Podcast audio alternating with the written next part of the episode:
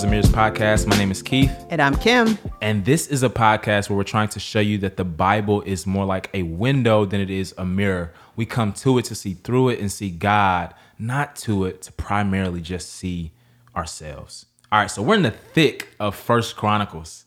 Now we're past all the just a lot of ton of genealogies and names. Y'all made it. Yeah, y'all made it. Y'all yeah. made it. Now we get more narrative, right? Right. Like he gets interesting with narrative, but selective with narrative Very too. selective. Yes. And so what I love though, at the very beginning in First Chronicles 9, he says, um, he just gives a short statement about Mm-hmm. how they got here. Make Right. no mistake, right? Israel and Judah, basically, he said he says, was exiled because of unfaithfulness Unfaithfulness. unfaithfulness. There's many, many ways to say the same thing, but hey, he could have said, you know, idolatry, could have said a lot of things. But ultimately, you were unfaithful to a God who's been faithful to you. Exactly. And ultimately, what I just took from that was, man, success in the believer's life looks like faithfulness, right? Right. Like it, it's not about writing the most books, preaching all the conferences, right? It's not about any of that. It's just about being faithful, hearing good, Mm-hmm. well done, good and faithful servant at the end of your life. That is a that is a dream that everybody can aspire to that's a Christian and achieve, right? Mm-hmm. Right, And so that should be our ultimate aim and ultimate goal. It is. And the fact, again, it's how he uses this as cliff notes. He just uses that one line, unfaithful. Mm-hmm. Yep. They know what they did to get in exile. Right, They right. have their history. They know the story. You all have been reading, so you know the history of what they did in order to get to this place. Yeah. But it's interesting as he goes through chapter nine, you'll see numbers there. And to know that when you read as you go on, you've seen genealogies before and you've seen census where they talk about how large they were. Yeah. And I'm struck by the fact that these numbers are small. Mm. Like it was a remnant returning. You have like 690 people and 956 people, considering Mm. there were thousands and thousands. He's saying we got to this place where there's only a few of you coming back because of your unfaithfulness. Now we need to get it right. Yes, and and what I want to do point out, it just hit me in this moment. One is the fact that this is partial fulfillment, right? So the Bible will um, say that God is going to do something, and He doesn't do it all at one time, Right. Right. So like God says, "Yo, David, you're gonna have a son to sit on the throne forever." He gives him Solomon. That's partially Partially. yeah, partially, right? But he's also me talking about Jesus. Right. So when he even talks about in Deuteronomy, he says, Yo, y'all gonna mess this up. Then I'm gonna take y'all away, but I'm gonna restore y'all. This is not the full restoration. Mm-hmm. It is not. Right? So the people are coming back into the land, but they're gonna have to wait, wait, for over 400 years before the Christ, the God man comes, the true Mm-hmm. Right. son of David, and he really restores not just Israel, but the world, right? The universe to himself. Um, and so this is a partial fulfillment of that. Now, in 10, though, we have Saul. Saul's story. And he keeps talking about, again, we keep talking about how his emphasis is on them getting it right. And so even in mm-hmm. chapter nine, after that long chapter in six talking about the Levites, he brings them up again. Yeah. And he talks about these are the things that they are going to do, these are their roles. And then he's like, oh, yeah, by the way, we need to talk about Saul. This is what got y'all in trouble. And he gives Saul's lineage and Saul's story, but he doesn't tell all of Saul's story. He's No. like, you know what he did? I'm just going to get to the death of Saul and how we got to David's line because again that's his focus how do we get to David's line Yeah, and that's the thing too. Like, again, he's selective. He could have talked about the fact that Saul at the beginning of his reign was do- was doing it by all Right. accounts. It's like, oh, this is the guy we wanted, right? Right. But what he does is, especially in verse thirteen of chapter ten, he says Saul died for his unfaithfulness to the Lord, Mm-hmm. right? Because he did not keep the Lord's word. He even consulted a medium for guidance, right? Exactly. But he did not inquire of the Lord. So, what did God do because of that? So the Lord put him to death and turned the kingdom over to David, son of Jesse, just like Kim said.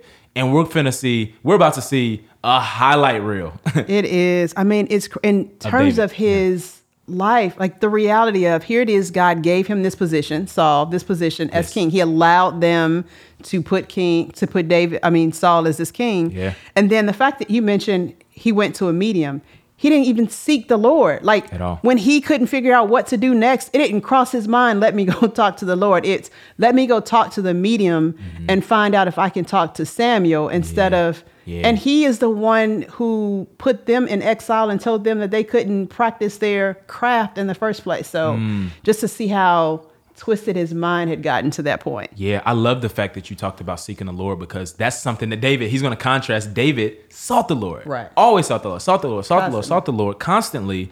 And for us, that is something as, uh, it can be hard, but something as uh, simple, Mm-hmm. maybe is the word. Not necessarily easy all the time, but something as simple as seeking the Lord is something that pleases the Lord. Right. right? Like we we have so many things, especially in this age, we could try to go to to get revelation, to get Mm-hmm. um, guidance, to get uh, the plan for our lives. But God is like, no, I'm the Right. revealer of all things, right? Like you come to me. And so in chapter 11, the text 11. makes an important turn and stays on the same street for a long time. Long. A it long- starts out all Israel came together. Yeah. Mm-hmm. So Saul destroyed everything, and here it is.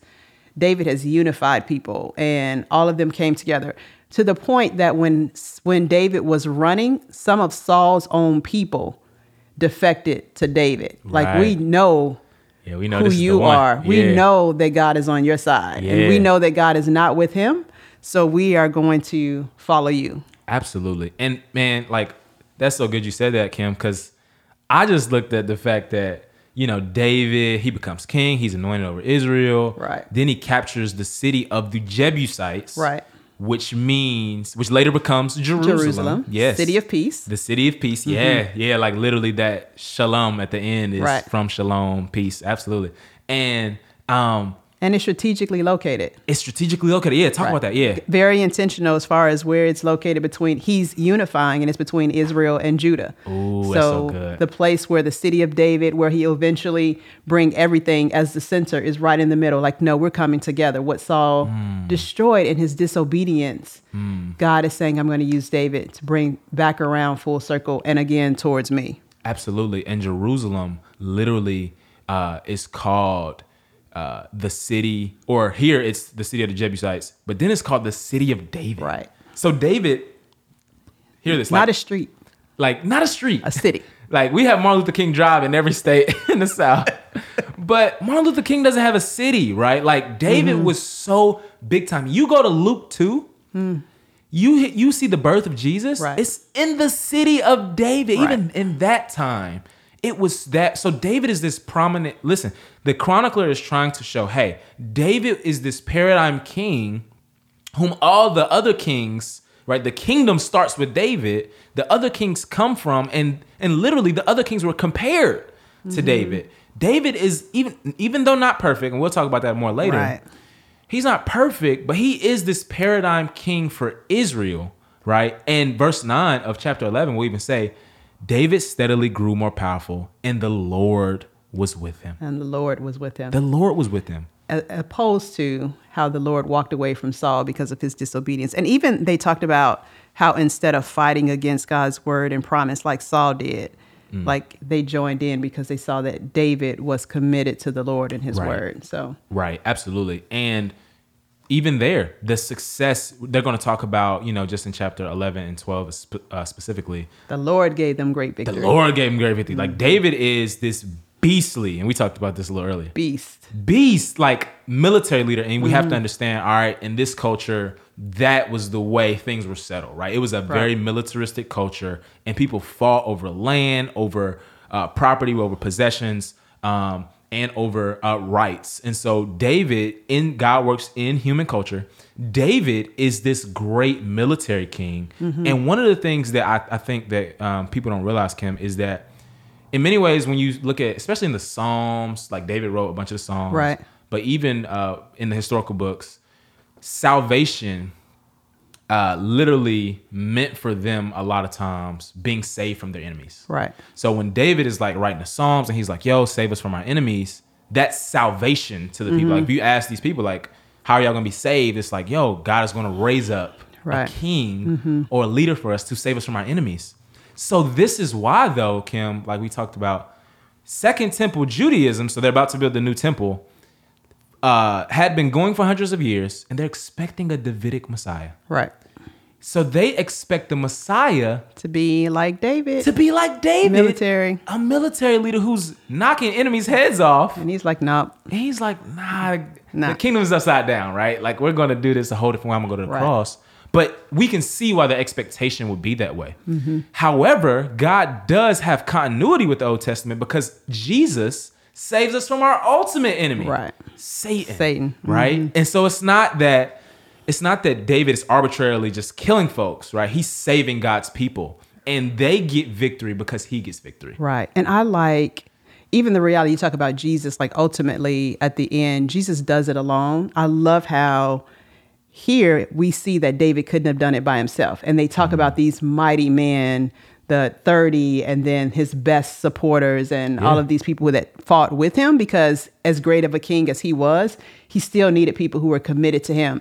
One of the stories that we talked about that I love is how he mentioned that he was thirsty Oh yeah, yeah, yeah. and then you know they three of them went over into the philistines camp broke Mm-hmm. camp to try to get david a drink of water and they bring it back and he pours it out Yeah. and my first thought when i read that was like i would be hot i Why went into the that? enemy camp why would you pour it out but he Yeah. poured it out as an offering because he was overwhelmed with gratitude at the fact that god would give him people who were so committed to god first Yeah. but committed to who God put in place through David that they were willing to risk their lives just for him to get a drink of water. Yeah. And so that shows a commitment that I mean, I don't know that I'm that commitment committed, but Yeah. to be able to see the people that God placed around him in order to do what God said he was going to do. He didn't leave him alone to figure it out on his own. Mm. He put people in his life and his family. We talked about Joab was actually his nephew. Yeah. Um, when you look at the genealogy earlier, you would see, you know, it mentions David's sister's name is Zariah. Zariah.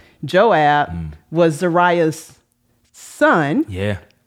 And so it And wasn't Joab was just friends. Yeah, he was Joab was like. I'm killing everybody. I'm Yeah. going in, taking things out. He took whole cities and Mm. told David at one particular time, oh, you know, this city gonna be in my name unless you come fight. Mm. Um, and so just the reality that it wasn't just the people who were friends, but he had family members who joined in that God raised up to help him in this process. So Yeah, and and the fact that God doesn't just use person, right? Like you Right. said, He uses a people to bring about His purposes to the world. And as Christians, we have to remember that we can't do this alone, right? Like we, can't. stand on the shoulders of the cross and the resurrection for sure, but at the same time, we are the body Mm-hmm. of Christ, and God uses all of us to bring about His blessing. and we get to celebrate it together. That was one of the things that struck out in chapter 12, At the stuck out end, to me. yeah, the Is joy. that they, the joy. Yeah. These people came together to support what it is God was doing through and in David. Yeah.